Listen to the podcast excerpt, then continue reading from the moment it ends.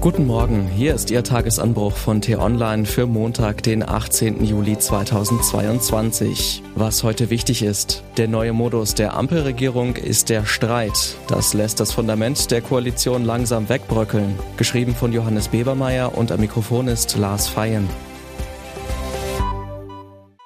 Reporter werden dafür bezahlt, die Irrungen und Wirrungen der Ampelkoalition zu beobachten. Doch in diesen Wochen kommen auch Reporter kaum noch mit beim Versuch, alle kleinen und großen Streitereien nachzuvollziehen. Doch zuerst ein kleines Best-of Ampelzoff. Alles aus den vergangenen drei Tagen und ohne Anspruch auf Vollständigkeit, das versteht sich von selbst. Da war Arbeitsminister Hubertus Heil von der SPD, der sagte, er wolle Hartz IV neu berechnen, damit die Regelsätze deutlich steigen. Die Grünen jubelten, die FDP eher nicht so. Nix da, hieß es.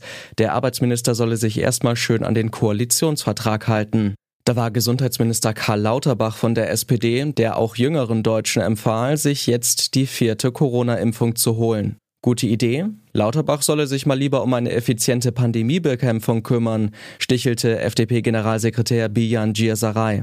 Da war die FDP-Verteidigungspolitikerin Marie-Agnes Strack-Zimmermann, die ihren Bundeskanzler Olaf Scholz in einem Brandbrief dazu aufforderte, in einer nationalen Ukraine-Konferenz endlich die Karten auf den Tisch zu legen. Die Bundesregierung müsse noch mehr tun, um der Ukraine zu helfen. Da war die Grünen-Chefin Ricarda Lang, die im Interview mit T-Online dem Verkehrsminister Volker Wissing von der FDP ins Hausaufgabenheft schrieb, bei dessen Klimapolitik müsse aber auf jeden Fall noch mehr kommen. Und da war natürlich einmal mehr die Atomkraftdebatte, deren Laufzeit jedenfalls schon bis auf unbestimmte Zeit verlängert ist. Er rate dringend dazu, die Atomkraftwerke befristet weiterlaufen zu lassen, sagte FDP-Fraktionschef Christian Dürr. Der grüne Wirtschaftsminister Robert Habeck warf ihm und allen anderen Befürwortern mangelnde Objektivität vor. Parteichefin Ricarda Lang witterte gar eine strategische Debatte, um das Blame Game für den Herbst und Winter vorzubereiten. Nicht nur der Union warf sie das vor, sondern auch dem eigenen Koalitionspartner FDP. Und wenn sie nach so viel Gift und Galle jetzt erstmal einen großen Schluck Kaffee brauchen, ist das gut zu verstehen. Klar, in der Politik geht es oft ruppig zu. Zwischen dem Streit um Inhalte und dem Streit als Inhalt sind die Grenzen manchmal fließend. Für die Ampelkoalition aber sind diese Tage des Zoffs besonders gefährlich. Das liegt natürlich auch am Offensichtlichen.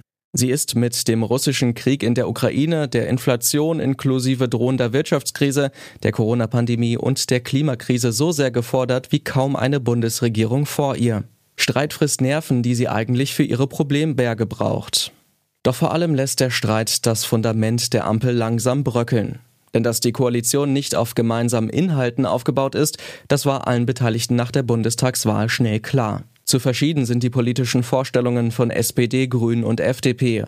Das Versprechen der Ampel an die Deutschen und an sich selbst lautete deshalb, wir wissen das, aber wir haben einen umfassenden Koalitionsvertrag geschrieben und genug Vertrauen aufgebaut, um auch schwierige Situationen zu überstehen. Klingt gut, hätte vielleicht sogar funktionieren können.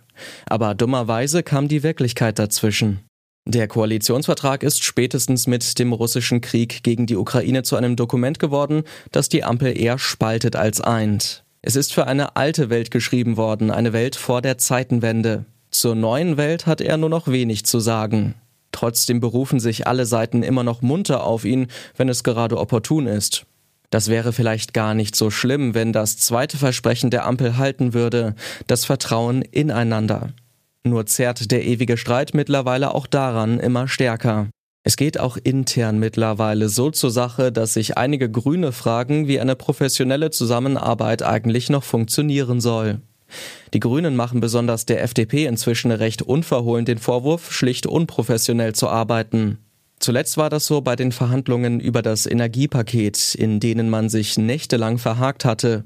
Die FDP soll dabei, so der Vorwurf, immer wieder eigentlich schon erzielte Kompromisse in Frage gestellt haben. Mancher in der Ampel hofft jetzt, dass sich alle Beteiligten über die Sommerpause ein bisschen beruhigen. Ob das funktioniert? Das Best of Ampelzoff stimmt nicht gerade optimistisch. Nötig wäre es allerdings. Dringend nötig.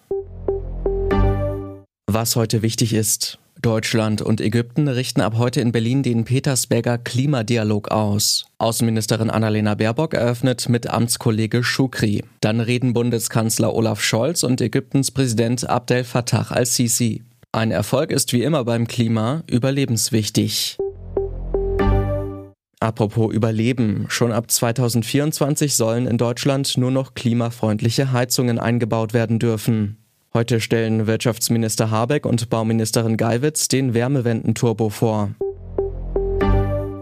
Die Außenminister der EU-Staaten sprechen in Brüssel. Das wichtigste Thema, Sie ahnen es, der russische Krieg gegen die Ukraine. Das war der T-Online-Tagesanbruch, produziert vom Podcast Radio Detektor FM. Immer um kurz nach sechs zum Start in den Tag, auch am Wochenende. Vielen Dank fürs Zuhören und Tschüss.